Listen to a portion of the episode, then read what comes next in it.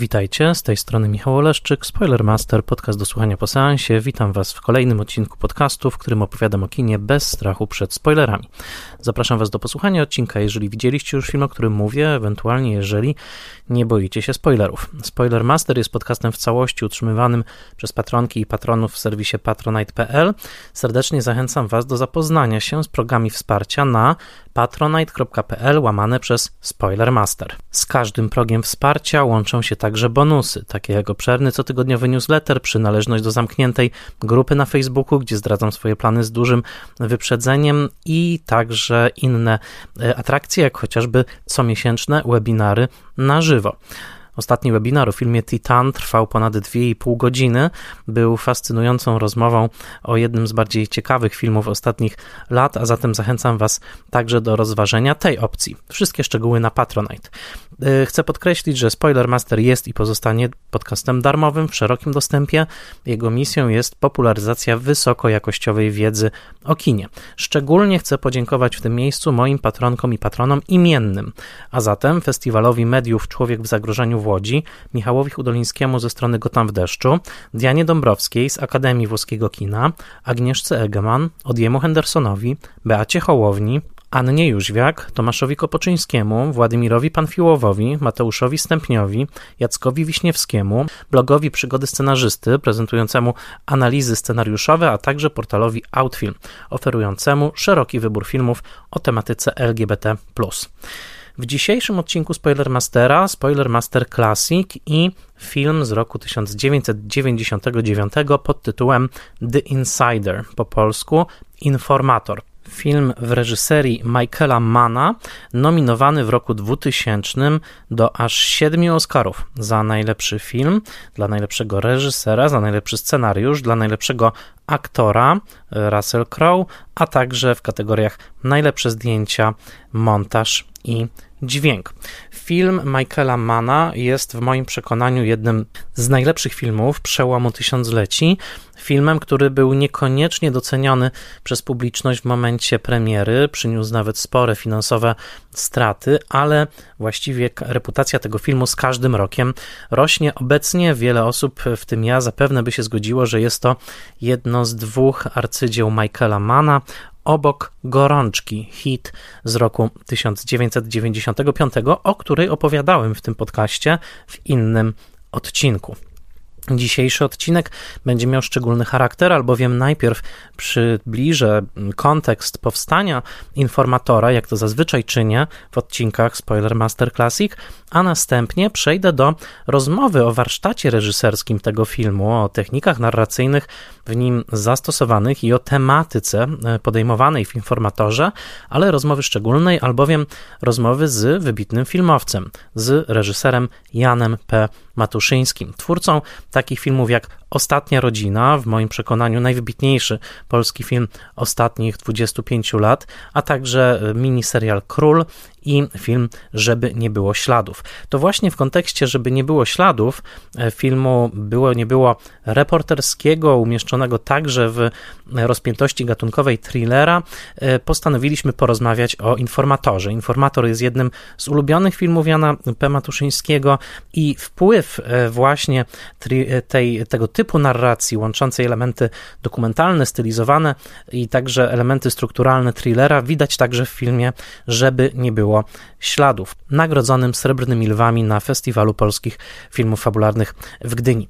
E, zanim jednak porozmawiam o informatorze z Janem P. Matuszyńskim, wprowadzenie do samego informatora, przy czym korzystałem przede wszystkim z książki Jonathana Reinera pod tytułem The Cinema of Michael Mann, Vice and Vindication, a także z artykułu Mary Brenner pod tytułem The Man Who Knew Too Much, który pojawił się na łamach Vanity Fair w maju roku 1996 i stał się podstawą scenariusza filmu Informator. Jeżeli chodzi o informacje biograficzne o samym Michaelu Manie, odsyłam do odcinka o gorączce. Tam mówię więcej o jego korzeniach, o tym, jak przyszedł na świat w Chicago w roku 1942 i jakie wpływy kulturowe od muzyki bluesowej po lewicową myśl polityczną, po kino gatunkowe i w ogóle kino Hollywoodu, przede wszystkim w wydaniu noir, jak te wszystkie siły go uformowały. O tym więcej w odcinku o gorączce. Zachęcam serdecznie do powrotu do tamtego odcinka.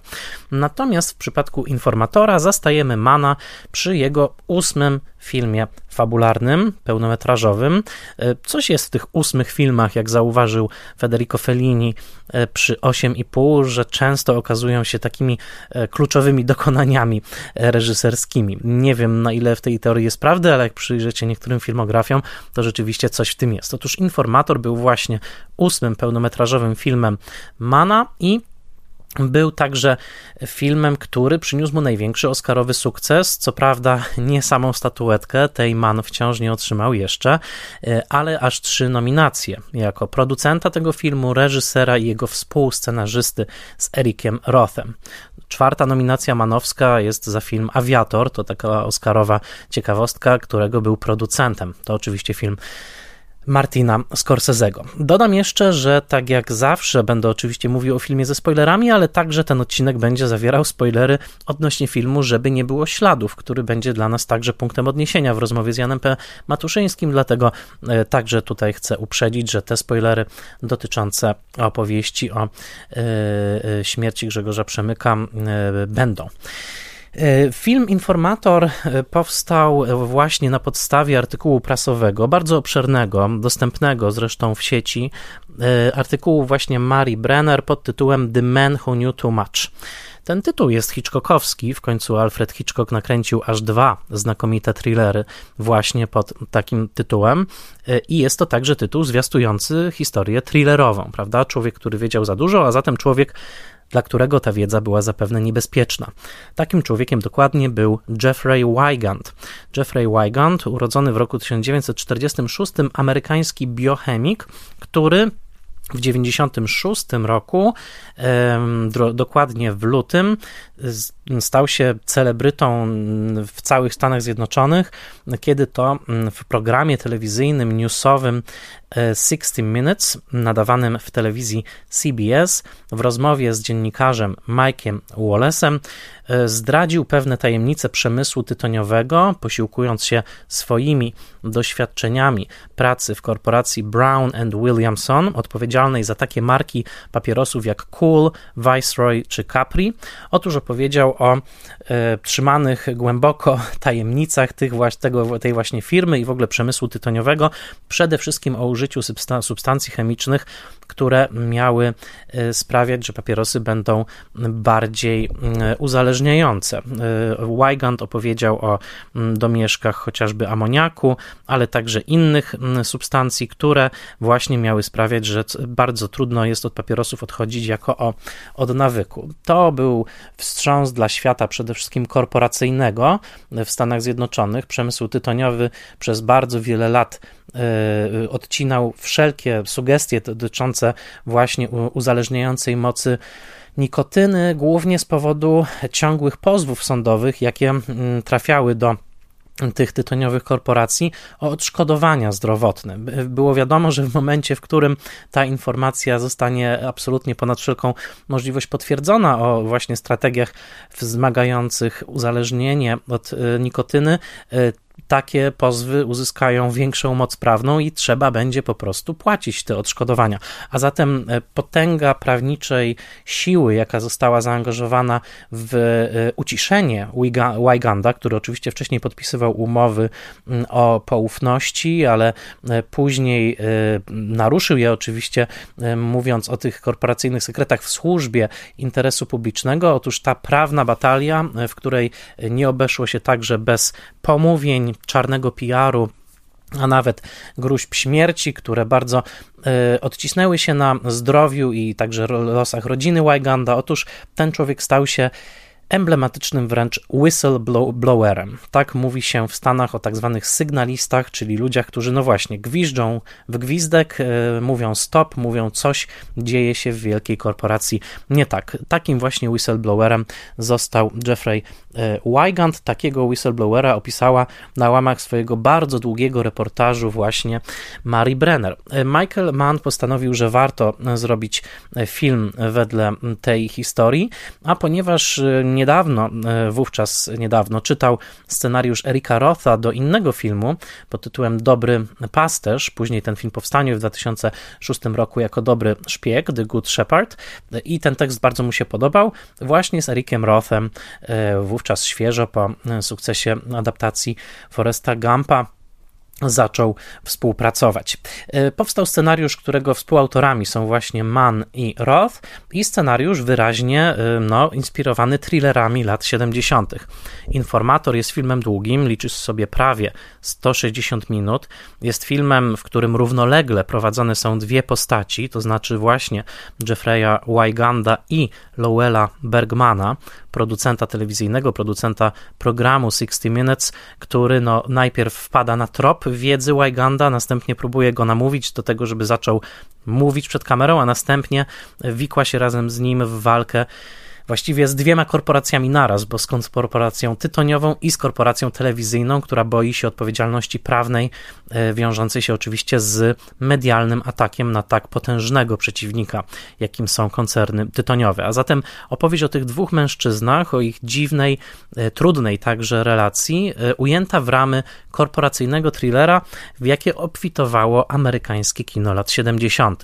Wszyscy ludzie prezydenta, syndykat zbrodni, rozmowa, to tytuły, które są znane i które przede wszystkim po aferze Watergate na początku lat 70. były wyrazem wielkiego zwątpienia, utraty zaufania obywateli amerykańskich w instytucje życia publicznego, w korporacje i w takie przede wszystkim także uderzały w nutę przekonania o tym, że polityka i korporacje wielkie są ze sobą zblatowane i działają tylko dla czystego zysku, a obywatel jest co najwyżej małą drobinką mieloną przez tę machinę. To zdecydowanie odzwierciedla odzwierciedla się w informatorze. To także na pewno przemawiało do lewicowych sympatii samego Mana e, który e, tym filmem stworzył, powiedziałbym, takie właśnie arcydzieło kina antykorporacyjnego, ponieważ nie tylko Jeffrey Wygant odchodzi ze swojej korporacyjnej e, rzeczywistości, ze swojej pracy korporacyjnej, ale w ostatnim ujęciu filmu także Lowell Bergman, grany znakomicie przez Ala Pacino odchodzi ze stacji telewizyjnej, widząc e, jak bardzo skompromitowane są zasady e, produkcji właśnie dziennikarskiej w stacji. A zatem bohater manowski, bohater właśnie, który jest trochę samotnym wilkiem, dokładnie takim samotnym wilkiem, jakim był chociażby tytułowy złodziej w filmie z roku 1981, ale także przecież e, podwójne portrety samotnych wilków to ta cecha Kinamana, która przyniosła e, wybitny majstersztyk w postaci gorączki, gdzie właśnie policjant samotny wilk i złodziej samotny wilk spotykają się w takiej bardzo misternie zaplecionej, podwójnej e, narracji. A zatem jesteśmy dosyć blisko zainteresowań Mana, także w informatorze i nic dziwnego, że e, to znaczy nawet nie tyle jesteśmy blisko jego zainteresowań, to oczywiste, ale jesteśmy blisko jego takich największych tematycznych obsesji, które pięknie w tym filmie także, e, także rozkwitają. Praca scenariuszowa nad filmem była o tyle trudna, że um, trzeba było znaleźć sposób na opowiedzenie tej podwójnej de facto historii i także na uczynienie postaci Jeffreya Wyganda może trochę bardziej sympatyczną niż była w rzeczywistości. Wszyscy współpracownicy Wyganda mówili, że był bardzo trudnym człowiekiem we współpracy, wybuchowym, skłonnym e, właśnie do takich um, ataków gniewu i był także o wiele starszym bohaterem niż 33-letni Russell Crowe, co prawda posiwiony i trochę postarzony do tej roli, no ale nie liczący sobie 52-3 lat, które miał Wygant w momencie, w którym działy się te wydarzenia opisywane w filmie. Jeffrey Wygant, jak już wspomniałem, urodził się na Bronxie jako najmłodsze dziecko w bardzo ortodoksyjnej katolickiej rodzinie. Wychowywał się na północy stanu Nowy Jork i w całej jego historii można dostrzec pewną e, taką katolicką trajektorię grzechu i próby odkupienia poprzez samo umartwienie. Albowiem Jeffrey Wygant, wykształcony biochemik, który był także w armii amerykańskiej, stacjonował innymi w Japonii na początku lat 50., gdzie nauczył się japońskiego, co widać w filmie, chociaż w filmie nie może to być za, y, zakorzenione w tym doświadczeniu, bo y, jest Wygant o wiele młodszy. Otóż Jeffrey Wygant pracował przez pierwszą część swojej kariery przede wszystkim w koncernach medycznych i w szeroko pojętej służbie zdrowia. Między innymi pracował dla Pfizera.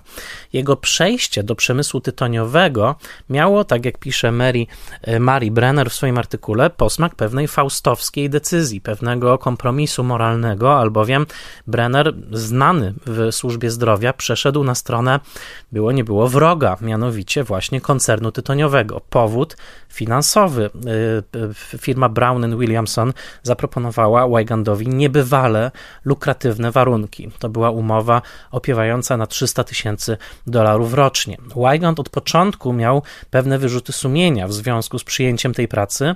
Próbował je oswoić przede wszystkim w przekonaniu, że jego research, albowiem stał się szefem działu researchu i rozwoju, research and development, przyczyni się do opracowania mniej szkodliwego papierosa. To był jego takie, takie, takie moralne usprawiedliwienie przyjęcia tej pracy, tak jak podkreślam, niesłychanie, niesłychanie e, lukratywnej.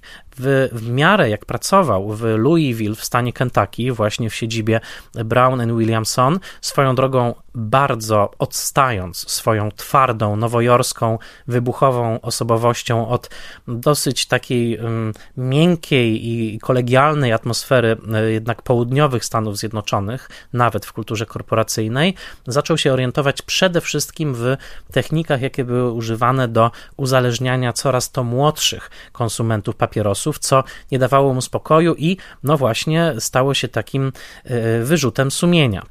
I w pewnym sensie, pamiętając o tym jego ortodoksyjnym katolickim wychowaniu, do którego Michael Mann nie czyni żadnych referencji w filmie, można mm, z, dużą, z dużym prawdopodobieństwem wskazać, że to, co zrobił, mianowicie to, to odwrócenie się mm, od przemysłu tytoniowego i ta pewna krucjata, jaką podjął z dużym narażeniem własnego życia i zdrowia przeciwko nim, że to było także motywowane właśnie e, jego, jego wyrzutami sumienia i e, najwyraźniej Jeffrey Wygant postanowił, postanowił, że odkupi swoje e, winy właśnie w ten sposób, że mm, zmierzy się jako ów Dawid z Goliatem korporacji, e, korporacji tytoniowych. Ale jak wspomniałem, jego charakter był bardzo trudny, włącznie z e, skłonnością do gniewu i przemocy. Dlatego też Eric Roth i Michael Mann musieli trochę tę osobowość złagodzić. Widzimy w filmie moment, w którym Wygant mówi, że kiedyś uderzył swoją żonę, że być może uczynią z tego tego narzędzie jego czarni PR-owcy. Rzeczywiście tak było, ale dialog w filmie trochę łagodzi to, co zdarzyło się w rzeczywistości. To słowo, którego używa Russell Crowe w filmie nie sugeruje jakiejś bardzo drastycznej przemocy, chociaż rzeczywiście jest niepokojące, natomiast w rzeczywistości Wygand złamał nos swojej żonie w trakcie jednych, jednej z kłótni, co wskazuje no już na, że tak powiem, bardziej e, ekstremalne formy formy przemocy.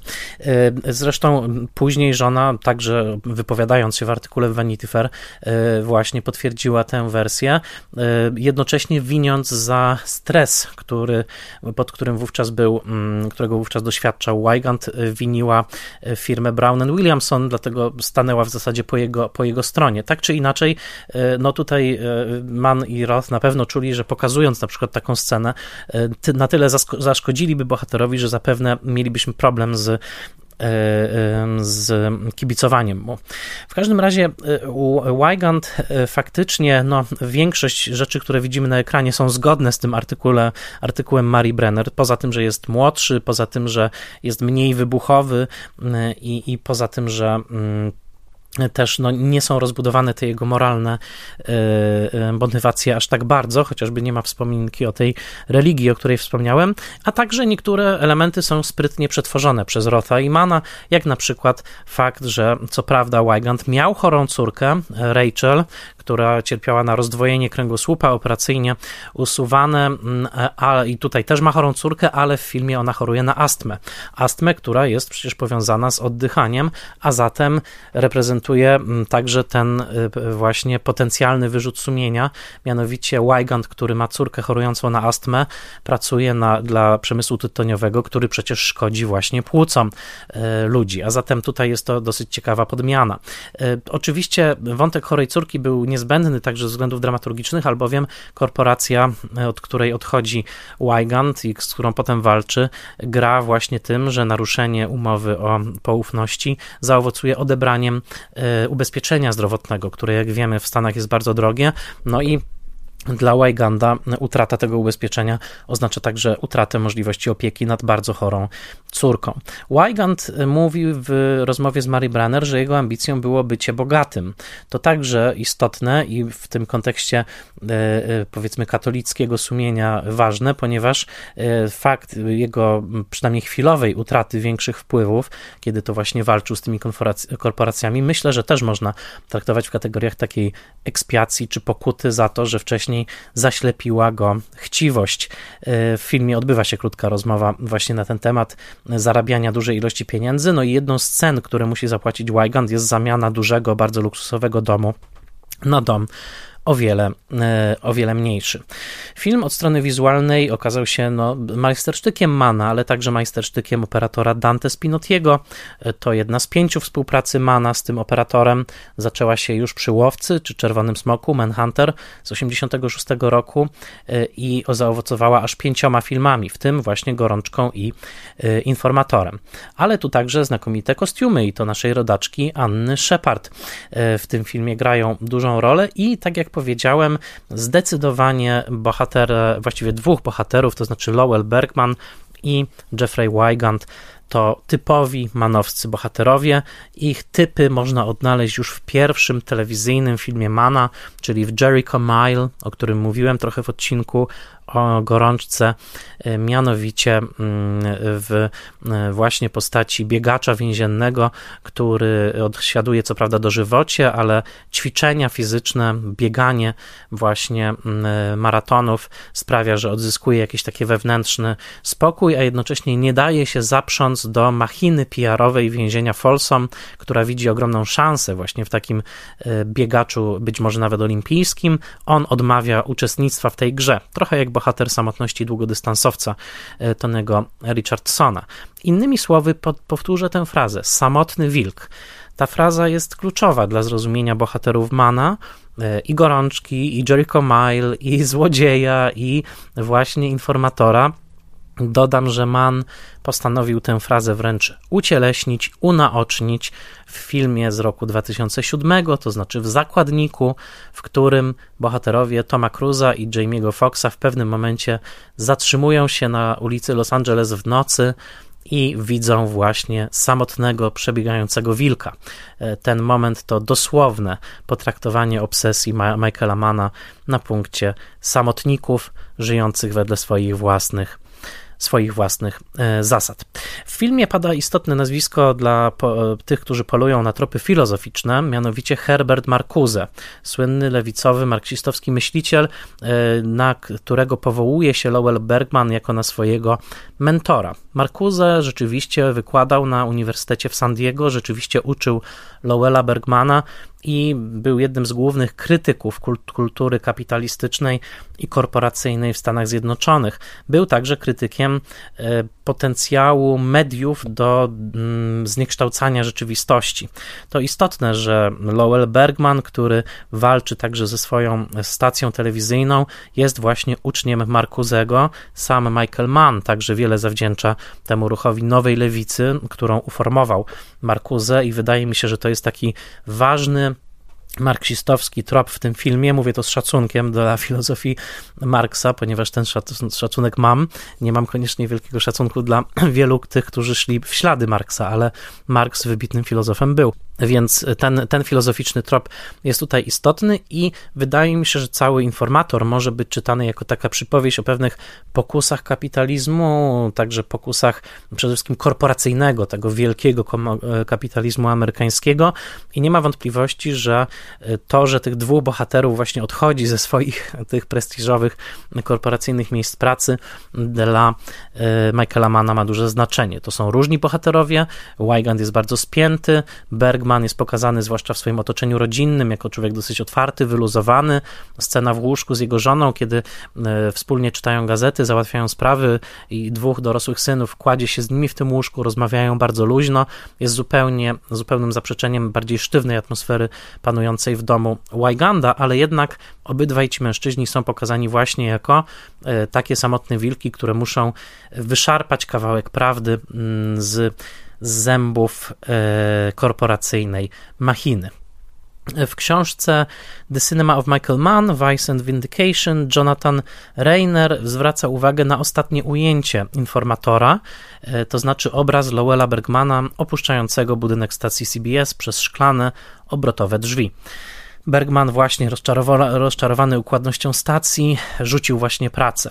Reiner e, zwraca uwagę, że scena ta jest echem jednej ze scen pierwszych, w której swoje dotychczasowe miejsce pracy opuszczał też przez szklane obrotowe drzwi Jeffrey Wygant.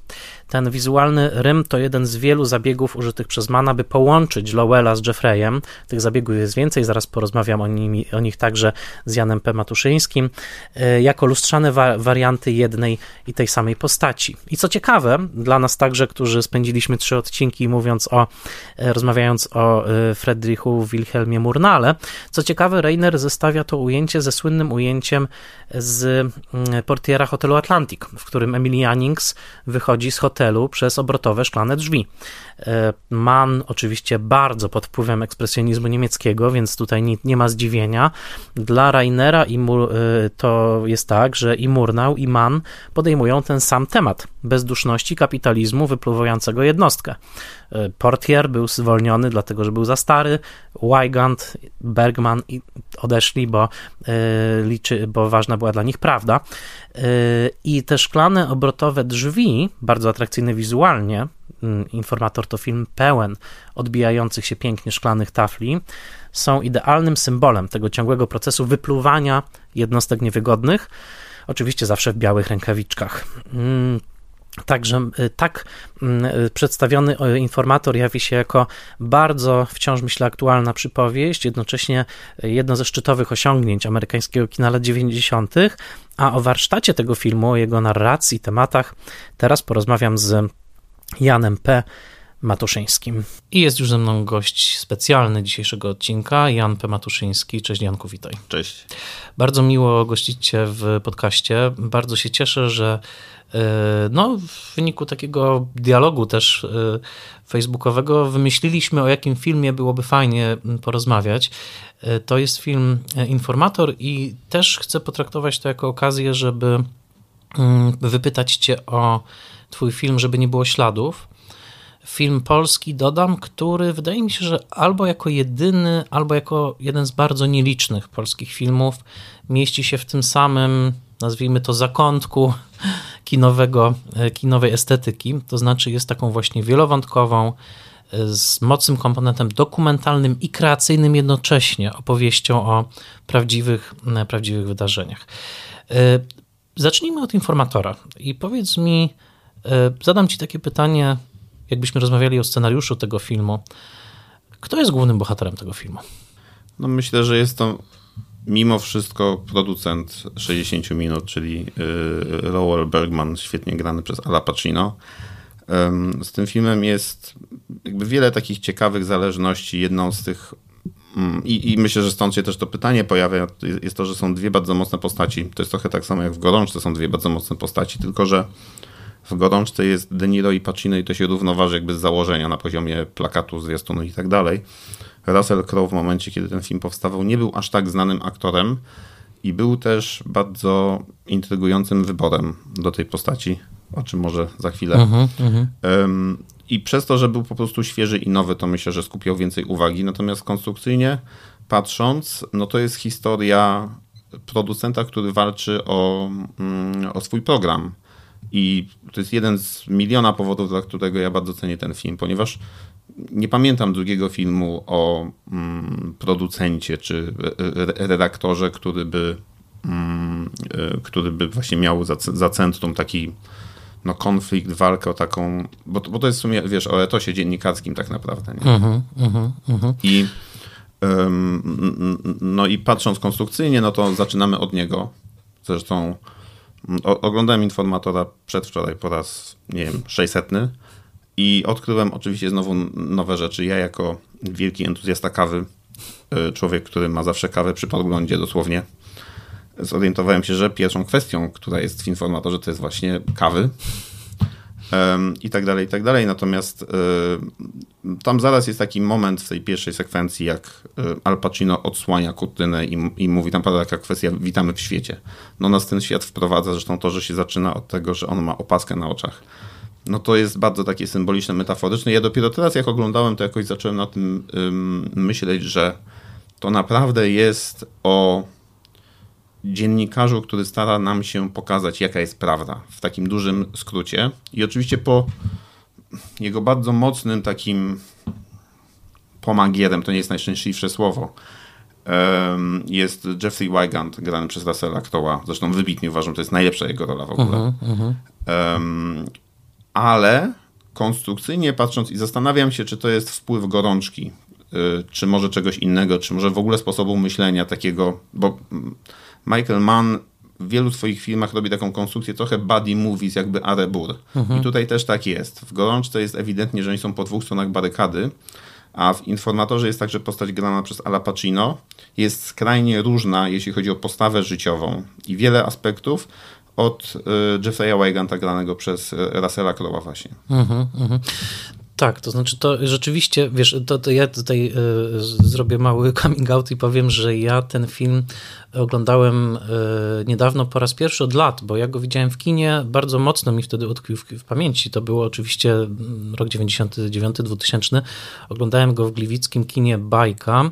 Byłem jednym z nielicznych widzów. Pamiętam, że byłem chyba, być może nawet jedynym e, na tym sobotnim seansie i pamiętam ten taki szok estetyczny, bo ten film rzeczywiście jest intensywny. To jest intensywny film i kiedy go sobie też przypominałem, to teraz to e, niektóre rzeczy od razu mi się tak wybiły jako znakomite pomysły konstrukcyjne, ale też właśnie symboliczne. To, że, tak jak wspomniałeś, pierwsze ujęcie filmu jest w zasadzie ujęciem kogoś, kto ma przywiązane oczy. Cały, widzimy tą, tą, tą przepaskę na oczach, tak naprawdę. I cały film będzie trochę o zrywaniu przepaski z oczu, o tym, że właśnie jest coś ukrytego, co należy wprowadzić na, na, na, światło, na światło dnia ale także właśnie ta struktura tych dwóch bohaterów. E, I, I, mm, wspominałeś, dodam też, że jestem po wysłuchaniu komentarza audio, który nagraliście e, do, mm, żeby nie było mm, śladów. Wydanie Blu-rayowe, bardzo polecam, wydane przez Kinoświat. Tam mówisz o wszystkich ludziach prezydenta Alana Pakuli. Tutaj jest też ciekawa sytuacja w tym informatorze, bo de facto bohater Pacino nie jest dziennikarzem, właśnie jest producentem. Dziennikarze, Mike Wallace, są tutaj pokazani w dwuznacznym świetle, bo Mike Wallace w pewnym momencie się wycofuje, prawda, jakby przychyla się do głosu e, stacji, mówiąc, że słuchajcie, może lepiej, żebyśmy tego materiału nie, nie emitowali. Natomiast tutaj to właśnie ten producent jest, jest, jest, jest głównym e, bohaterem. Ale chciałbym się jeszcze z tą skupić na, na ekspozycji. Na pierwszych 20 minutach i jak poznajemy tych bohaterów, bo moim zdaniem to jest też tutaj bardzo interesujące. Skąd się dowiadujemy, jakim człowiekiem jest Lowell, a jakim człowiekiem jest Jeffrey? No to, to są te dwie pierwsze sekwencje. Pierwsza sekwencja um, ta z, z Hezbollahem, która jakby jest wydaje się szalenie istotnym elementem filmu, jak się ogląda, szczególnie jak się nic nie wie na temat tego filmu, co się nie tyczy naszych słuchaczy, domniemuję. Tak. Um, I Mm, I, i, Lowell Bergman jest taką bardzo mocną osobą, która potrafi dopiąć swego i zaraz później się stawia przecież temu Hezbollahowi, bo jest taka scena przed przeprowadzeniem tego wywiadu. No to on jest rozjemcą jakby w konflikcie o to, jak są ustawione krzesła Mhm, to oczywiście, mhm, ja, ja mhm. bardzo lubię jak na takich małych rzeczach, przy tak wielkich sprawach się okazuje, że to jest konflikt mhm. i jakby nie, nierozerwalny i prawie to się nie udaje. On, on jest tą, tą osobą, która mówi, co się ma wydarzyć, żeby, żeby to doszło do skutku. I jednocześnie tam wychodzi bardzo mocno jego taki etos, dziennikarski, jego system wartości i tak dalej. Y, jest taką mocną siłą napędową. Zaraz później, czy jakby to jest przeplecione, bo to jest jakby z parę scen, E, jak poznajemy postać graną przez Russella Crowe'a? Poznajemy go jako gościa, który w samotności sprząta swoje biurko, jak jest impreza urodzinowa i to jest opowiedziane na takiej zasadzie, że nie jesteśmy tylko z nim, tylko są jakby dwie perspektywy. I tam to, co ja bardzo cenię u Michaela Mana, co jest moim zdaniem efektem tego, że on wyszedł właśnie ze świata dziennikarskiego, dokumentalnego i się nigdy tego nie pozbył. Jest to bardzo dużą zaletą jego kina przynajmniej na poziomie informatora, gorączki i tak dalej, tego, tego czasu, no to jest to, że my słyszymy tą imprezę i nie jesteśmy tylko za Selem Crowem, tylko to jest takie jakby podwójne opowiadanie, co daje poczucie pewnego obiektywizmu. To jest mhm. oczywiście oszustwo filmowe, ale bardzo mocno pracuje też przez to, że Michael Mann bardzo intensywnie operuje środkami filmowymi. Nie tylko w tym filmie, ale ale właściwie we wszystkich pozostałych, ale wydaje mi się, że Informator przez to, że gatunkowo wyróżnia się spośród filmów Michaela Mana, przynajmniej jeżeli się traktuje go jako gościa, który robił filmy szeroko pojęte policyjne, bo do jednego koszyka włóżmy na chwilę Miami, Vice Crime Story, Gorączkę, Złodzieja. Złodzieja. Mhm. Um, I, I wydaje mi się, że w Informatorze te elementy są bardziej wyraziste po prostu. Mhm. Wiesz, dzięki temu mamy takie poczucie, że pomimo tego, że Lowell Bergman jest bardzo mocną figurą, a Jeffrey Wygant jest z kolei osobą zagubioną, wycofaną, to ich łączy bardzo głębokie, takie dobitne poczucie egzystencjalnej samotności, które się z kolei łączy z jakimś, wiesz, takim właśnie neo-noir klimatem i tu się otwierają wszystkie te futki, które są, wydaje mi się, wprost lub nie wprost inspiracją dla kina Michaela Mana od lat. Bo to mhm. przecież nie tylko w tym filmie, ale w tym filmie przez to, że on gatunkowo jest przesunięty względem innych rzeczy. E, przy czym ja ostatniego Mohikanina, którego też bardzo lubię, traktuję jako trochę coś osobnego jednak, bo to jest jakby film, jakby na to nie spojrzeć, historyczny, kostiumowy, kostiumowy mhm. polityczny zresztą mhm. też. To jest bardzo ciekawe jako jakby konstrukt tam. Um, I w tym informatorze to się bardzo mocno wybija i dlatego ten informator tak dobrze ciągnie. Uh-huh, bo, uh-huh. bo czujesz, bardzo, jest bardzo wiele scen takich impresyjnych w tym filmie, jak na przykład, nie wiem, jedzie Russell Crowe samochodem i widzi palący się samochód, uh-huh. który do tej pory nie wiem czego jest tak naprawdę metaforą, bo można to przypisać wieloma e, rzeczami, może mi zaraz powiesz, po to każdy może sobie jakoś to, wiesz, ugryźć. Bardzo lubię tą scenę, która też jest w pewnym sensie w gorączce. E, kontekst Facet patrzy na morze. Oczywiście to się wywodzi z inspiracji różnych y, malarskich, które też u Michaela Mana są. Natomiast scena y, dosyć kluczowa w informatorze, jak Russell Crowe stoi nad tym morzem i się zastanawia, czy on ma jechać, złożyć to, y, to zeznać, czy jakby to jest ten moment taki bez powrotu dla niego totalnie. Mhm. E, czy nie, no to on stoi, patrzy na morze i to jest super, bo to znowu jakby czujesz ten taki egzystencjalizm gdzieś płynący, choć film tematycznie jest o zupełnie czymś innym, nie? Tak, to prawda, to prawda. I y, wiesz, naprawdę z fascynacją wróciłem do tego informatora, bo mm, myślałem sobie, jaki jest de facto temat tego filmu. Tak jakoś próbowałem to nazwać, bo y, wiesz, czy to jest. I to, to od razu przeskoczę do tego, co mi, y, do, do czego doszedłem, że jakby tematem jest ryzyko i, i takie e, zarządzanie ryzykiem, bo e, ile, ile stawiasz na szali, w imię jakiej sprawy i jak, jak wysoki rachunek jesteś gotowy zapłacić za doprowadzenie swoich e, ideałów do końca. Bo fascynującą, taką dramaturgiczną rzeczą w informatorze jest to, że ta cena największa jest właśnie dla Jeffrey'a Wiganda, bo on stawia na szali swoje całe życie, tak? To jest jego dom. No, tak się wydaje na początku, bo tak. w, drugiej, mhm. w drugiej części, e, przepraszam, że ci wchodzę tak, w tak, słowo, tak, dobrze, dobrze. w drugiej części, co, co pamiętam jak oglądałem ten film pierwszy raz, mi się wydawało, że jak już Jeffrey Wygand nagrywa program, to że już jakby co się będzie działo przez następną mhm. godzinę. Mhm. I nagle się okazuje, że ten scenariusz jest tak dobrze napisany, jak na przykład scenariusz filmu Za wszelką cenę Eastwooda. Że mhm. nagle dostajesz nożem w plecy z innej strony, bo się okazuje, że przychodzi pani prawniczka i zaczyna tak. y, jakby rozkopywać, rozbierać na części pierwsze ten etos dziennikarski. I tak. to jest coś, czego się nie spodziewasz w tym filmie. Tak, bo myślę, że tak. problem jest gdzie indziej. Nie? I scena jest strasznie ważna właśnie z tą prawniczką, chyba Gina Gershon ją gra, y, bo ona wprowadza moim zdaniem taką główną filozoficzną stawkę, bo ona wypowiada zdanie, które uderza Lowella jako rodzaj takiego moralnego skandalu, bo on mówi wprost – aha, czyli im więcej prawdy, tym gorzej? On dosłownie to mówi, bo ona mówi, no, bo ona to opakowuje w taki yy, prawniczy żargon, ale ona mówi, tak, tak, im więcej prawdy, tym gorzej. I to jest ten moment, w którym Al Pacino się nie może na to zgodzić, bo to jest dla niego, no to jest pogwałcenie jego etosu, bo dla niego ta prawda jest, jest, jest po prostu, jest, jest najwyżej. Yy, natomiast jeszcze mnie y, ciekawi, bo czasami zarzuca się y, Michaelowi Manowi, że on jakby za mało wchodzi w mm, tą sferę, powiedzmy, prywatno-intymną bohaterów. Tak? Chodzi konkretnie teraz o portret małżeństwa y, y, Jeffreya. Jak, jak, bo, bo on faktycznie jest oszczędny. Ten pokazanie tego kryzysu w tym związku jest tak bardziej punktowane. To, to są. Y, jak, jak ty to widzisz? Czy dla ciebie jest tego za mało, za dużo, tyle ile trzeba? Wiesz co, wydaje mi się, że robiąc film, opowiadając jakąś historię, musisz wybrać to, co jest ważniejsze i musisz z wielu hmm. rzeczy zrezygnować.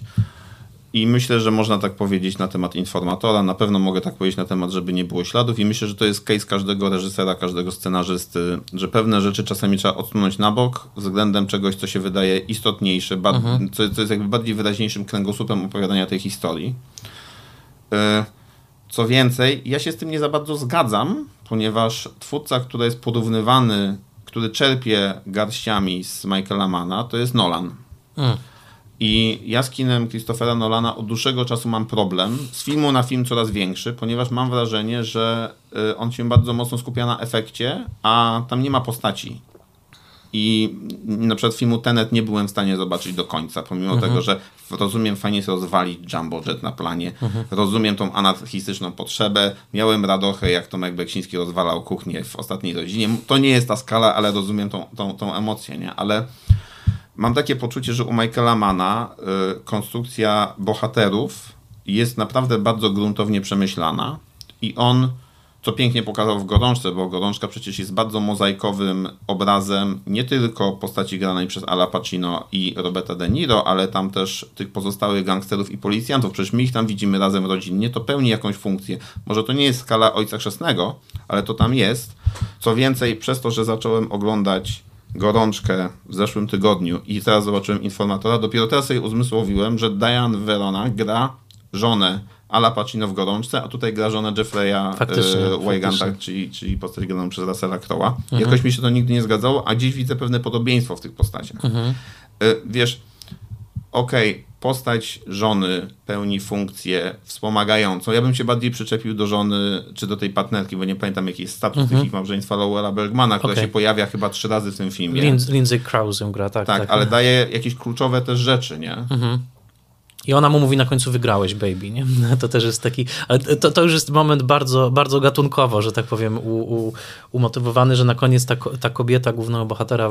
Wiesz, bo to jest pytanie, do czego to jest potrzebne, mm. tak? Znaczy, mm. jakie to ma pełnić funkcje w historii? I to nie mm. ma w mhm. ogóle nic wspólnego z kwestią płci, tylko czystej orkiestracji postaci y, w historii. Y, ja oglądając Informatora za każdym razem mam po prostu prawie łzy w oczach, jak on wraca do domu i się okazuje, że ona się wyprowadziła z dziećmi. Mhm. Co więcej, w którym filmie masz pokazaną sytuację, że masz dzieci, które mają jakąś przypadłość medyczną i ile jest filmów, gdzie w sposób dobry jest podbita stawka poprzez mhm. to, że masz ubezpieczenie zdrowotne. Tak, a jak to bardzo y, y, prawdziwie brzmi w naszym dzisiejszym świecie, może w Polsce 99 roku mniej myśleliśmy w tych kategoriach, ale w dzisiejszych kategoriach, kiedy słyszysz Wyganda, który mówi o tym, że boję się, że stracę ubezpieczenie medyczne, to całkiem, całkiem, y, y że tak powiem, rezonuje też, też widzę. Ale tylko dokończę jedną myśl, bo y, to, co zacząłem, że wiesz, dla mnie jest niesamowite, to jest naprawdę nietypowy film, bo amerykańskie kino bardzo często stoi tym, jeżeli już mamy parę bohaterów, że to są właśnie ludzie, którzy mają ten sam cel, y, wszyscy ludzie prezydenta. No, jakby dziennikarze grani przez Roberta Redforda i Dustina Hoffmana mają jeden cel i działają jako team, tak? działają jako zespół, działają jako buddies siedmiu wspaniałych, też masz siedmiu, ale też jest jeden cel i oni ten cel mają osiągnąć. Natomiast fascynujące w informatorze jest to, że on jest właśnie o uzgadnianiu trochę tego celu. Czy my rzeczywiście walczymy o to samo. Czy ty pójdziesz tak samo daleko jak ja, czy się właśnie nie wycofasz, czy mnie nie zdradzisz w tym, nie? I, i przez to jest taka fantastycznie oszczędna i śmieszna nawet ta scena wysyłania sobie faksów na początek, że oni się komunikują tak jakby, wiesz, prze, przepychali sobie, wiesz, y, karteczki pod drzwiami, nie? Na zasadzie, pogadasz ze mną? No dobra, może pogadam. I, i, i cały film trochę jest o tym, czy pójdziemy w tym razem, bo przecież oni się nie przyjaźnią personalnie. Tam nie ma, wiesz, sceny takiej, że to są kumple ale czy mamy ten sam etos, czy mamy ten sam interes i czy razem podejmiemy to ryzyko, nie? Wiesz, mi się wydaje, że oni się zgadzają w jednej rzeczy, to znaczy, że prawda jest najważniejsza. Mhm. I tak jak miałbym powiedzieć, o czym ten film jest, to myślę, że jest o, o cenie jaką trzeba ponieść, o koszcie, jaki trzeba ponieść, mhm.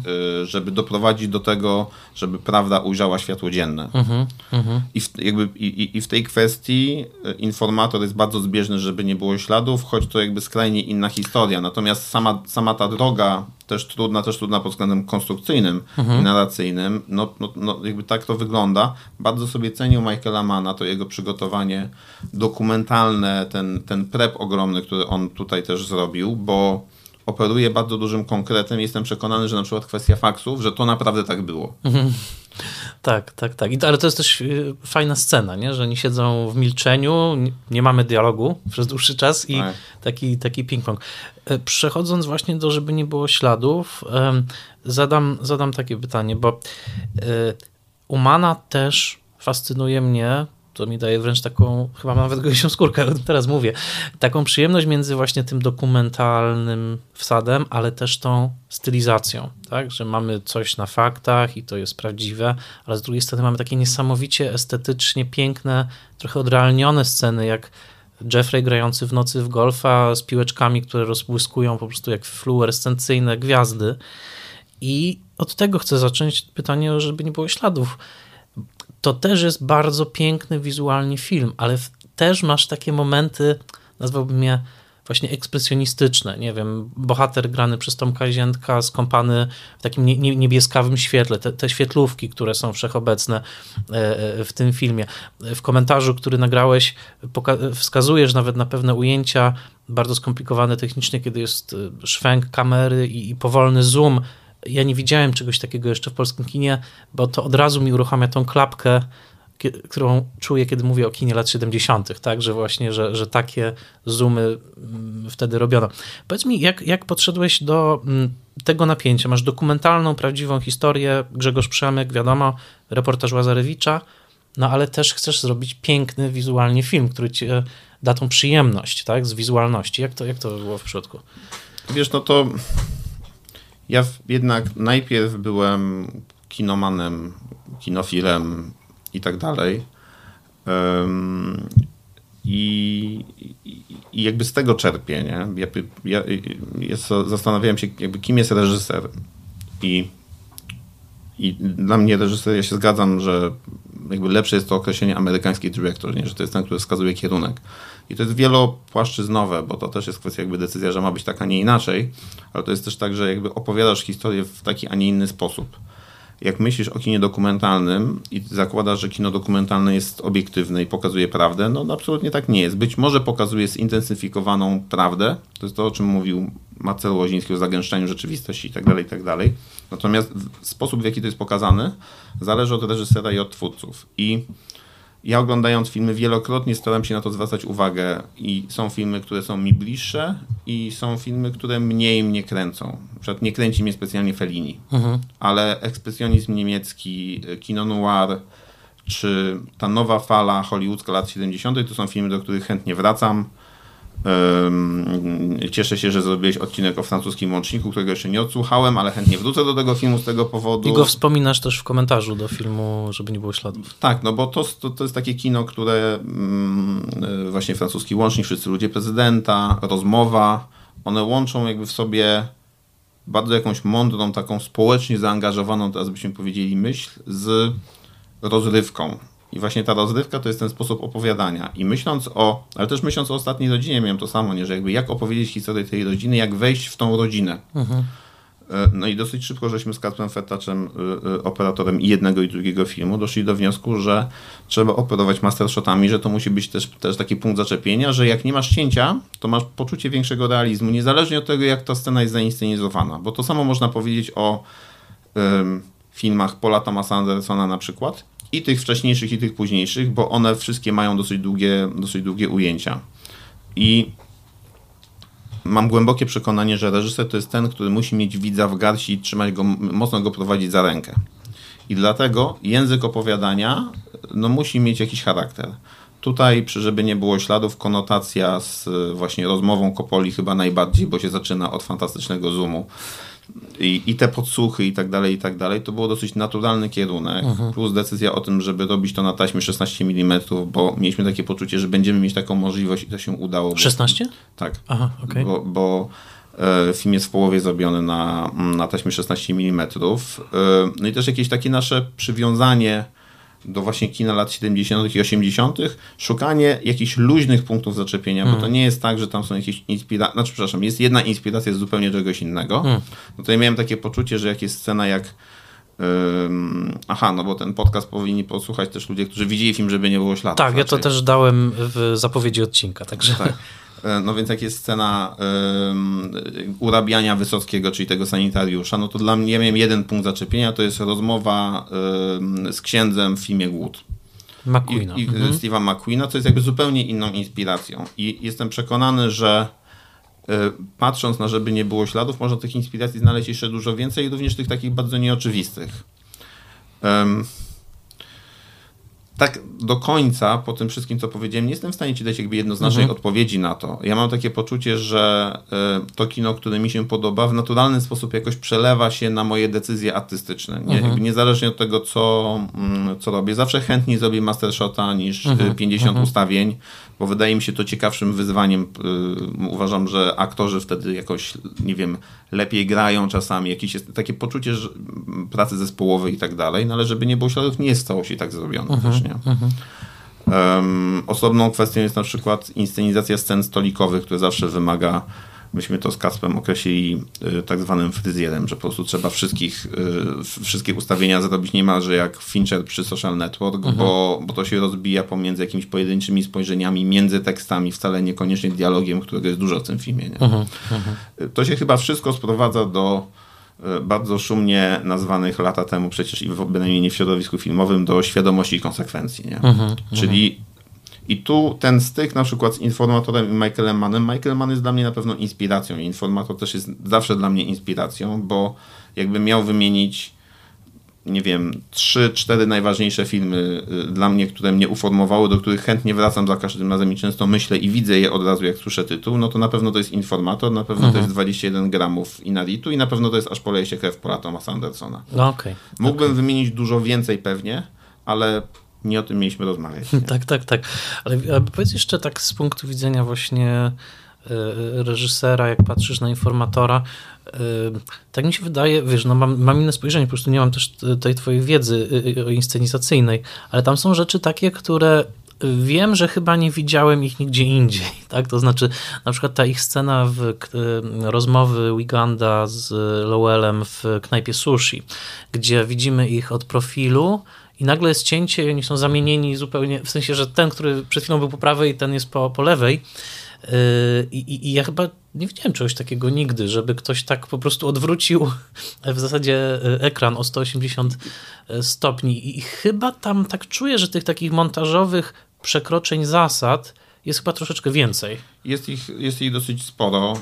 Y, to jest taki przykład ewidentny, który jest na cięciu zrobiony, mm -hmm. ale ja lubię scenę, jak przychodzi Wygand pierwszy raz do swojego wtedy już byłego szefa po to, żeby się dowiedzieć, że ma do podpisania dodatkowy glade, który -hmm. jeszcze bardziej go tam blokuje, jeśli chodzi o dystrybucję informacji.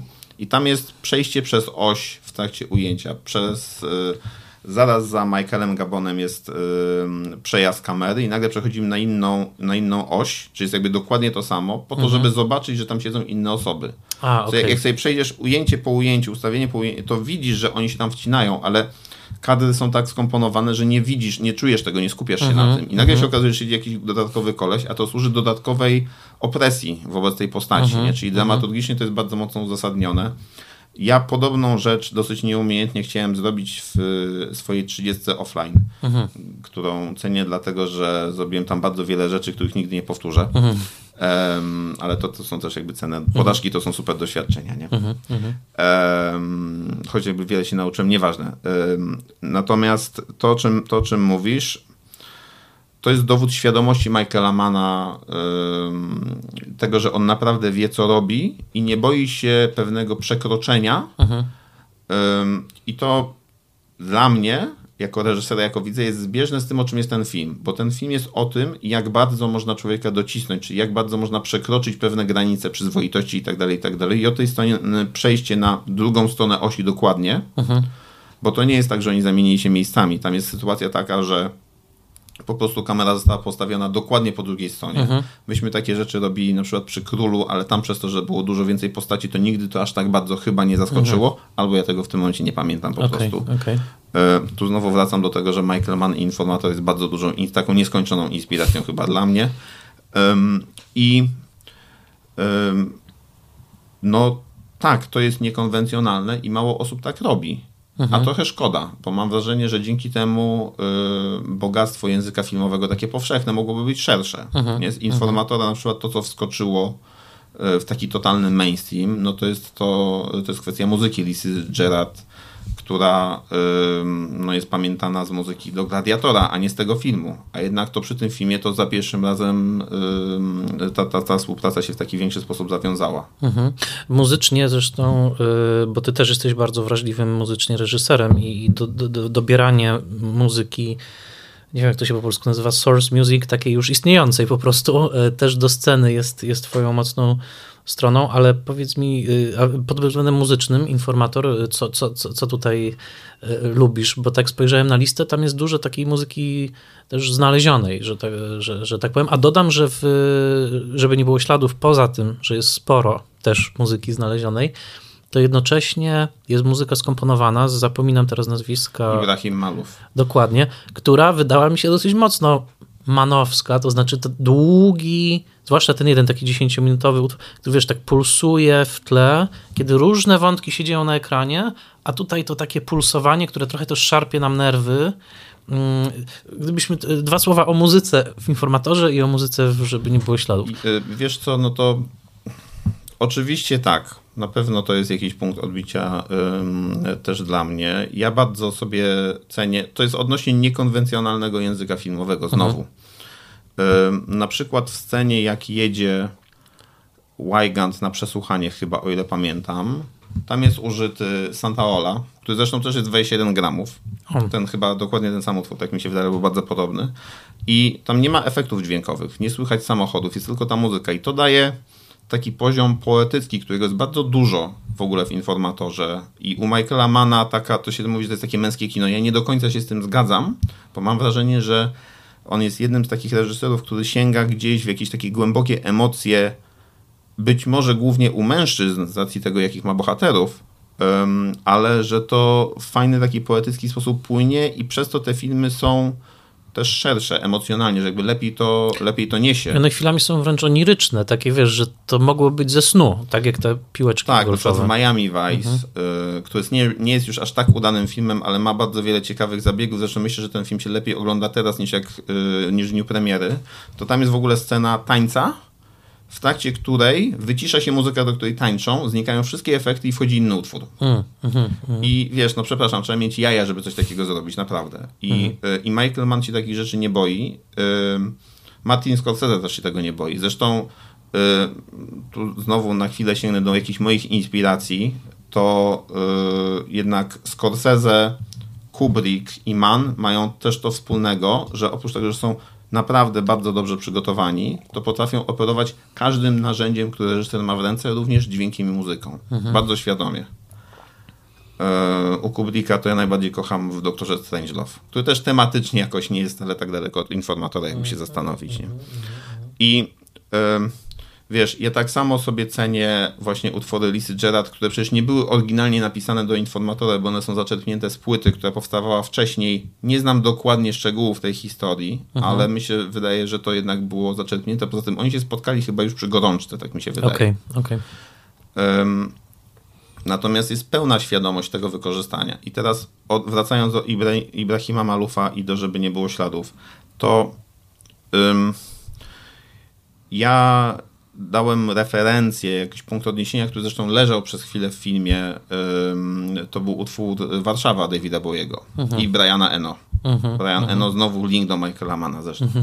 Um, I ten utwór się nie utrzymał w filmie, choć mieliśmy jakby możliwość wykorzystania, ponieważ Ibrahim skomponował muzykę dokładnie po, a to chodziło o tą sekwencję po tym, jak Jurek ucieka z domu, jedzie pociągiem i, mhm. i, i, wchodzi pod drzwi, które są zamknięte. Nie? To jakby dokładnie tam leżało, ładnie pasowało, aczkolwiek nie dało się za bardzo z tego zejść. No i Ibrahim zaproponował coś, co jest w tym klimacie, ale jakby lepiej po prostu siedzi. Mhm.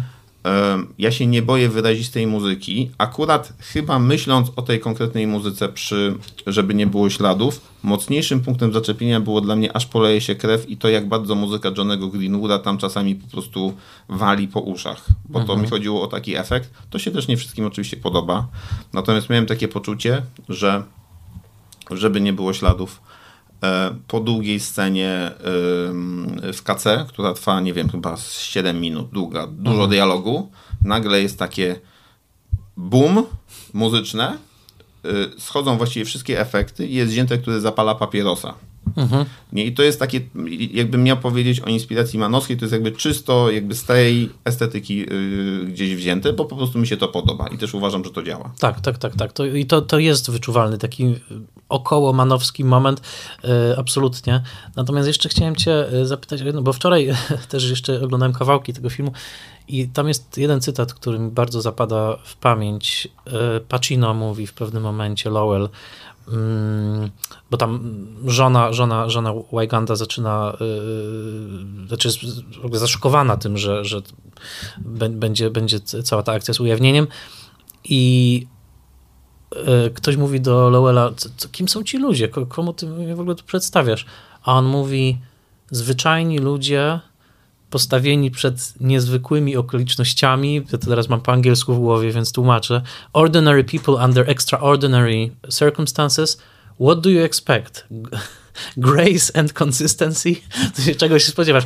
E, e, gracji i spójności. I to jest super, znaczy to poza tym, to jest świetna linijka, to ten film jest trochę o tym, że te, ta presja, to co mówiłeś, ta presja jest tak ogromna, że tak, ci ludzie się będą zachować bardzo różnie i to jest psychologia tych postaci jest po prostu niesamowita. Tak, co więcej, no. wrócę do tego, o czym żeśmy hmm. rozmawiali jakby chwilę temu odnośnie tych postaci kobiecych, które są y, rzekomo niedoeksponowane. Hmm. Zaraz po tej scenie jest scena, którą wiele osób by wycięło, jak ta żona w łazience płacze. Hmm. I to, co Man robi na poziomie montażu też, to są takie Czasami to jest trochę dociśnięcie, czasami to jest jakby rytmicznie, yy, może dlatego, że też jest muzycznie bardzo dobrze wykształcony, mhm. wiele bluesa słuchał i jazzu i tak dalej, co świetnie w zakładniku na przykład pracuje też. Mhm. Yy, no to dodaje takie segmenty, które uzupełniają, aczkolwiek narracyjnie nie są niezbędne, ale są takimi dodatkami estetycznymi. Mhm. Inny taki dodatek to jest jak... Yy, jest pierwsza rozmowa, nie pamiętam, czy to jest postać grana przez Pacino, czy przez Russella Crowe'a, rozmawia z tym, z tym prawnikiem. Uh-huh, uh-huh. po raz pierwszy, który przylatuje samolotem, oni rozmawiają i jest scena, jak chyba e, Lowell Bergman montuje ten program, co jest jakby afera z tymi końmi. I po tym jest sytuacja, jak ten, pra, ten, ten, ten prawnik, czy już nie pamiętam dokładnie, kim on tam dokładnie jest, ale pełni ważną funkcję jakby w kontekście tego procesu, potencjalnego wychodzą i wracają do samolotu. Mhm. To jest kompletnie niepotrzebne, ale rytmicznie, że tak powiem, robi sprawę językiem Bogdana Dziwockiego. Co więcej, bo mm, to, to że jakby odwołujesz się do amerykańskich y, jakby zwrotów i jakby trudno jest sięgnąć po tłumaczenie, wynika z bardzo mojego dużego y, zawodu, że jak Chciałem zobaczyć film z polskimi napisami, bo też mam wydanie, nie to samo co ty masz, mhm. ale z mhm. tymi samymi dosyć ładnymi dodatkami wydanie informatora, to chciałem znaleźć go gdzieś w sieci. Niestety nie ma go na żadnej platformie streamingowej co mam nadzieję, że być może po tym podcastie się zmieni. No właśnie, też mam taką nadzieję. E, nie wiem dokładnie, jak to jest z licencjami. Tutaj producentem było Touchstone, czyli tak naprawdę pod firma Disneya. Kto wie. E, słuchaj, zmierzając powoli, powoli do końca, jeszcze cię chcę dopytać, bo wspomnieliśmy o, tych, e, o tej kwestii psychologii postaci.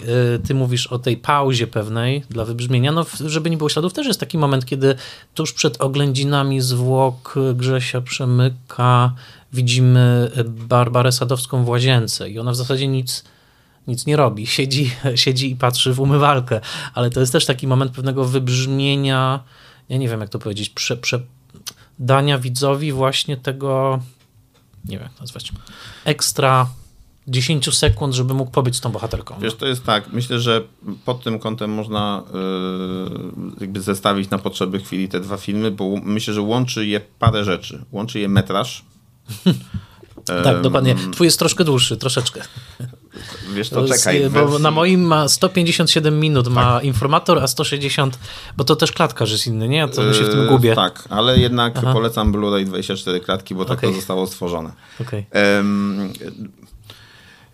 filmy są długie, ale nie wyczerpują tematu i pewnym kłopotem dla widza jest nadmiar informacji, który płynie z ekranu, który mhm. wynika ze złożonej struktury, z tego, że w informatorze podobnie, od czego zresztą żeśmy zaczęli, nie jest to tak, że jest główny bohater, który idzie jakby i to jest tylko o nim. Jak sobie pomyślisz, nie wiem, o Zodiaku Finchera, to tam jest podobna sprawa, że to jest jakby o sprawie, więc to wymaga większej, uh-huh, uh-huh. większej uwagi i skupienia i siłą rzeczy muszą być takie elementy, które pozwolą na to, żeby wpuścić, my mówimy, że jakby to jest kwestia wpuszczenia takiego powietrza trochę. E, scena w łazience jest takim momentem, kiedy widz ma w cudzysłowie szansę pójść z nią się wypłakać do tej łazienki po tych rzeczach, które się wydarzyły, bo trzeba to skompensować. Mhm. To pełni taką funkcję. E, w informatorze też jest dużo takich scen. Też zwróciłem uwagę na to, jak e, całe wprowadzenie w ogóle Jeffrey'a Wyganta i to poczucie samotności, które przynajmniej ja mam za każdym razem, jak to, jak to oglądam, no to jest to, że on właściwie w ciszy te wszystkie rzeczy przeżywa. Znaczy przyjeżdża do domu, jak wchodzi do domu, to jest wszystko takie wyciszone i dopiero jak słychać telewizor, to to się troszeczkę uh-huh, uaktywnia. Uh-huh. Ale on jest gdzieś tam jakby, wiesz, osobno. I ja mam takie poczucie, że, że takie sceny dają szansę na taki, wiesz, kolejny wdech i mhm. jakby pójście dalej. I y, jeżeli filmy tego nie mają, y, no to nie ma, to wiesz, tak jak mówisz w kategorii reklamy i payoff, no to tu jest to jakby to samo, że każda sekwencja jest trochę jak rytm nie wiem, oddychania, czy, mhm, czy, czy, mhm. czy bicie serca, że zawsze musi być ten moment takiego, wiesz, wydechu po to, żeby złapać się na następną rzecz i też to podprowadza emocjonalnie zawsze jakiś następny mocny, y, mocny akcent, zresztą żeby nie było się dokładnie tak jest, bo zaraz później wchodzimy do tego, że aha, to nie jest tak, że Grzegorz Przemyk jest w domu i będzie wszystko dobrze. On ląduje zaraz później w szpitalu, jakby idziemy dalej i sprawa dopiero się rozkręca. Mhm, mhm, mhm. Wiesz, to jest też kwestia pewnego i tu już na tym bym e, powoli kończył, e, mianowicie dystansu, na jakim biegniesz, nie? No bo to są filmy obydwa długodystansowe po prostu i to oddychanie też jest inaczej, jak się biegnie w długim maratonie. E, wiesz, no ja to, co naprawdę bardzo, bardzo cenię w ogóle w twoim kinie i, i też w tym nowym, to jest to, że moim zdaniem rzeczywiście porywasz się na rzeczy, których nikt inny, albo musiałbym długo pomyśleć, w Polsce nie robi, bo wiesz, no tak się nie... Nie będę teraz narzekał, ale tak, nie, nie robi się takich rzeczy, tak zazwyczaj. No, polskie kino jednak jest y, zazwyczaj w formule 100-minutowego filmu w jakiejś tam formule małego realizmu. I teraz nie wchodzę w oceny poszczególnych dzieł, bo na szczęście jest dużo filmów, które to przełamują. Ale wracam, wracam do tego. Powiedz mi, czy masz nie zdradzając swoich planów, ale czy masz jakieś takie właśnie Mount Everest, na które byś się jeszcze chciał wspiąć w sensie właśnie pewnej, nie wiem, formuły, wypróbowania czegoś takiego, jak tutaj właśnie zrobiłeś.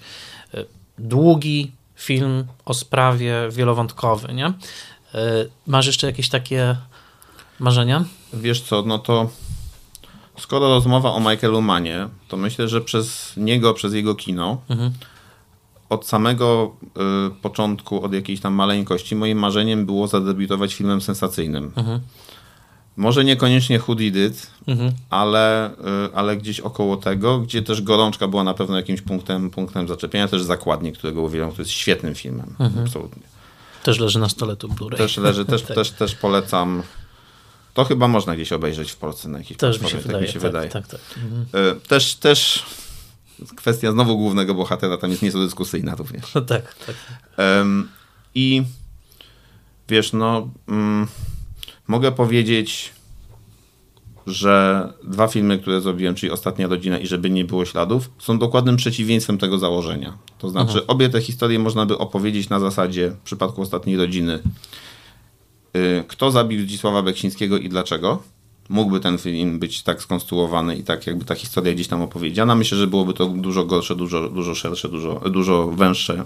E, w przypadku, żeby nie było śladów, miałem po, nie pamiętam w którym momencie to było w trakcie realizacji, czy później, czy to było w którejś z rozmów e, przy okazji tego filmu, czemu ten film nie jest konstruowany na zasadzie takiej, że jest jakiś dziennikarz, w cudzysłowie Cezary Łazarewicz, który odkopuje tą sprawę. Mogłoby tak być mhm, oczywiście. Mhm. I Człowiek Wiesz, z marmuru jest w sumie trochę czymś takim. Nie? Na przykład, no. tak, aczkolwiek kontekst Wajdy w przypadku, mhm. żeby nie było śladów, co się wielokrotnie pojawiał, co mhm. ja przyjmowałem z pewnym zaskoczeniem, muszę mhm. powiedzieć.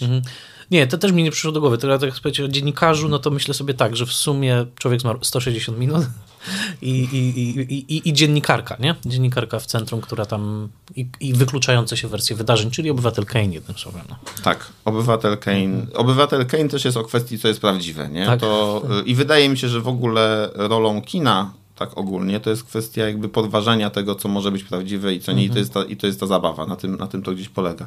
Po tym wszystkim, wiesz, teraz mam w planach film, który się dzieje współcześnie, który ma głównego bohatera chyba w każdej scenie i który jest jakby skrajnie inny, chyba też stylistycznie, przynajmniej tak mi się teraz wydaje, ale o żeby nie było śladów, mogłem powiedzieć to samo przed realizacją. Jak się ogląda ten film, to, się, to widać ewidentnie, jakie rzeczy e, są zrobione bliżej ostatniej rodziny, a które są bardzo daleko.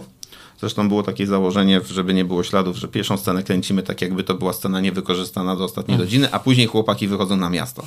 No tak, tak, tak. I ciągle szukam materiału na dobry, porządny film sensacyjny, który, który mógłbym zrobić. Jestem w rozmowach odnośnie paru rzeczy. Mówiąc dobry film sensacyjny, mam na myśli, nie, nie będę wspominał w tym wypadku Michaela Mana, ale na przykład Labirynt Denisa Villeneuve'a, Rzekę Tajemnic mhm. i jakby tego typu kino, które oprócz tego, że jest dobrym filmem sensacyjnym, to też ma coś jakby głębszego. I tu znowu wracamy do kwestii egzystencjalizm, neo-noir i wszystkie te um, inspiracje z historii kina, które mam wrażenie też u Michaela Mana gdzieś się siłą rzeczy wybijają, więc, yy, więc ja się nigdy tego nie wyprę. E, z drugiej strony, wiesz, po żeby nie było śladów, mam takie poczucie, że zrobiłem mimowolnie gdzieś film, który się w jakiś sposób inspiruje jednym z moich ulubionych filmów, więc w pewnym sensie mam to odhaczone. Okej. Okay. to chyba była istota mojego pytania, ale to ja tobie życzę, żeby ta lista była długa i żebyś odhaczał e, kolejne rzeczy i żebyś po prostu, wiesz, no miał cały czas nowe, nowe przygody. E, wiesz, to, to istotą w ogóle tej roboty dla mnie jest to, że za każdym razem można naprawdę robić coś innego. Mhm. I z innymi ludźmi, no, nawet jak część tak, jest tych samych. To... In, in, inne mhm. tematy mhm. i wiesz, y, teraz miałem niedawno rozmowę odnośnie jakby pracy z aktorami.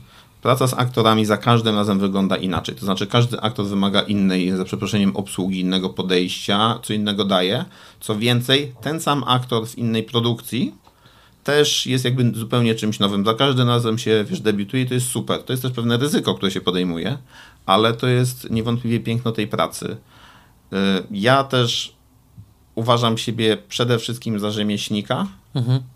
nie za bardzo jestem entuzjastą określenia artysta. Staram się od tego uciekać, bo wiesz, jeżeli Kieślowski mówił, że Bergman bywał artystą, to gdzie ja jestem? Nie, nie Lowell Bergman. E, Lowell, tak, dokładnie, Ingvar. Wiesz co, y, to jest cecha, którą też bardzo szanuję, bo najwybitniejsi mistrzowie amerykańskiego kina też często właśnie mówili o sobie jako o rzemieślnikach. Dla mnie gdzieś tam to tylko dodam, że takim ideałem reżysera pozostaje Howard Hawks, jeżeli sięgniemy trochę wcześniej oczywiście, bo to był tak właśnie taki fachowiec, który brał na warsztat western i wychodziło Rio Bravo, brał na warsztat film czarny i wychodził Wielki Sen, brał na warsztat coś tam jeszcze, coś tam jeszcze i najczęściej wychodziły z tego niezapomniane filmy przy takiej po prostu etyce pracy na zasadzie będę możliwie najlepszy w tym, co teraz robię. Ale to powiem ci, że western, mhm. Y, no westernów w Polsce raczej się nie da zrobić, yy, aczkolwiek jak obejrzałem w pewnym momencie Zakazane Imperium, tak, tak, tak. Se serial, który jakby też polecam, bo jakby ciągle, ciągle działa. No to tam są takie sekwencje właśnie westernowe. Jak sobie to uzmysłowiłem, to, to później jakoś starałem się to trochę przekuć w mhm. niektórych segmentach Króla i gdzieś to tam zapracowało. Mhm. mhm. Nie wyżyłem się w tej kwestii absolutnie. Natomiast y, też wiem, że tego rodzaju film można by zrobić, y, tylko że musi być dobry na to materiał, nie? I przede wszystkim, wiesz, nic na siłę. Tak, dokładnie, dokładnie, dokładnie. Y, western też wynika naturalnie z pewnej przestrzeni, nie? Z tego właśnie oddechu, że mamy duży kontynent do podbicia, nie? W Polsce mamy do... mniej, mniej przy tej No wiesz, ambicje są inne, nie? No, dokładnie, dokładnie. O, Dokładnie. Mam nadzieję, że to nie twoja ostatnia wizyta w Spoilermasterze. Bardzo, bardzo chętnie e, kiedyś jeszcze fajnie by było pogadać o innych filmach, a e, tobie teraz życzę, żebyś e, żeby przygoda trwała i żebyś odhaczał kolejne fajne szczyty do zdobycia. Tak, bardzo Ci dziękuję za zaproszenie. Polecam informatora w każdej postaci. Najlepiej na dużym ekranie oczywiście jak każdy film.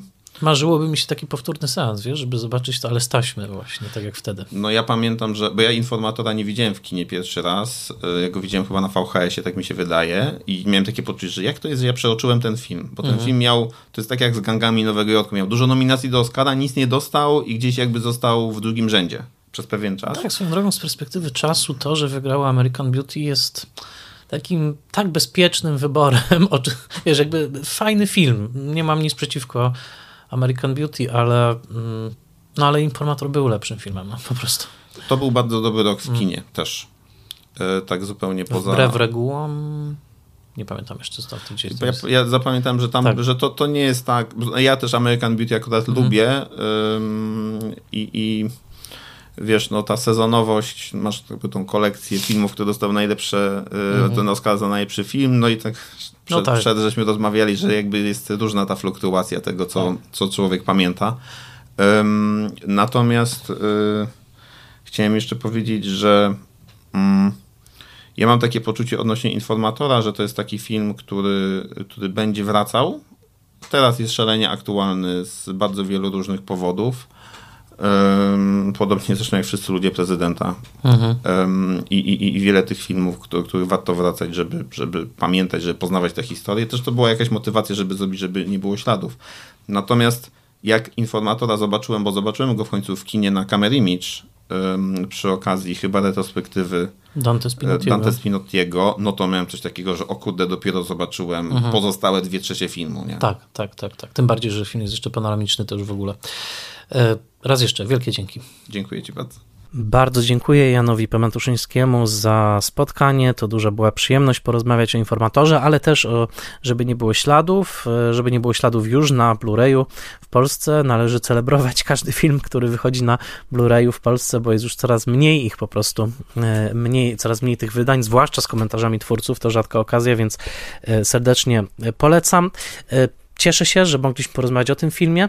E, to był film, który e, zrobił na mnie duże wrażenie już w momencie premiery i teraz też było mi bardzo miło do niego wrócić i mam nadzieję, że niedługo znowu uda mi się porozmawiać z Jankiem o jakimś ciekawym filmie, a wciąż także liczę, że to nie koniec przygody Spoilermastera z Michaelem Mannem, bo jeszcze kilka wybitnych filmów ostatni Mohikanin na przykład czekają na chyba takie bardziej szczegółowe omówienie. Jeżeli zgadzacie się ze mną, proszę dajcie mi znać, a jeżeli chcecie wesprzeć Spoilermastera, nie ma lepszego sposobu, żeby to zrobić, jak albo zaszerować gdzieś w social mediach y, odcinek, albo wesprzeć na patronajcie, patronite.pl łamane przez Spoilermaster. Tylko dzięki waszemu wsparciu, tylko dzięki wsparciu patronek i patronów jestem w stanie nagrywać ten podcast, także słuchacie dzięki temu, że patronki i patroni istnieją i są szczodrzy.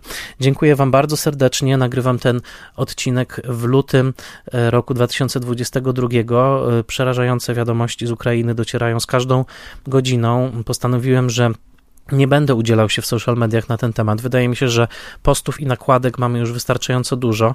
Jedyne na co się zdecydowałem to y, udostępnienie listy możliwych instytucji, które można wesprzeć, aby wesprzeć y, walczących Ukraińców. Za Szczepanem Twardochem przekazałem tę listę także na swoim profilu spoilermasterowym i nie zamierzam na ten moment więcej na ten temat postować, bo wydaje mi się, że od 100 postów lepsza jest jedna wpłata na konkretny cel związany z wysiłkiem wysiłkiem wojennym na Ukrainie, także oczywiście, że sprawa ta leży mi na sercu, ale jednocześnie staram się pracować dalej nad podcastem, który jestem przekonany, że ma wartość także w tym trudnym czasie. Pozdrawiam wam, was w tym trudnym czasie i mam wielką nadzieję, że te półtorej godziny ze Spoilermasterem to jest czas wartościowy, który pozwala na chwilę oderwać się od przerażających wiadomości, które napływają e, do nas z każdą godziną i każdym kwadransem. Także serdecznie Was pozdrawiam. Dziękuję za słuchanie. Jak zawsze proszę o wsparcie, o ile to e, możliwe. A teraz już oczywiście dziękuję i zapewniam, że kolejny Spoiler Master już za tydzień.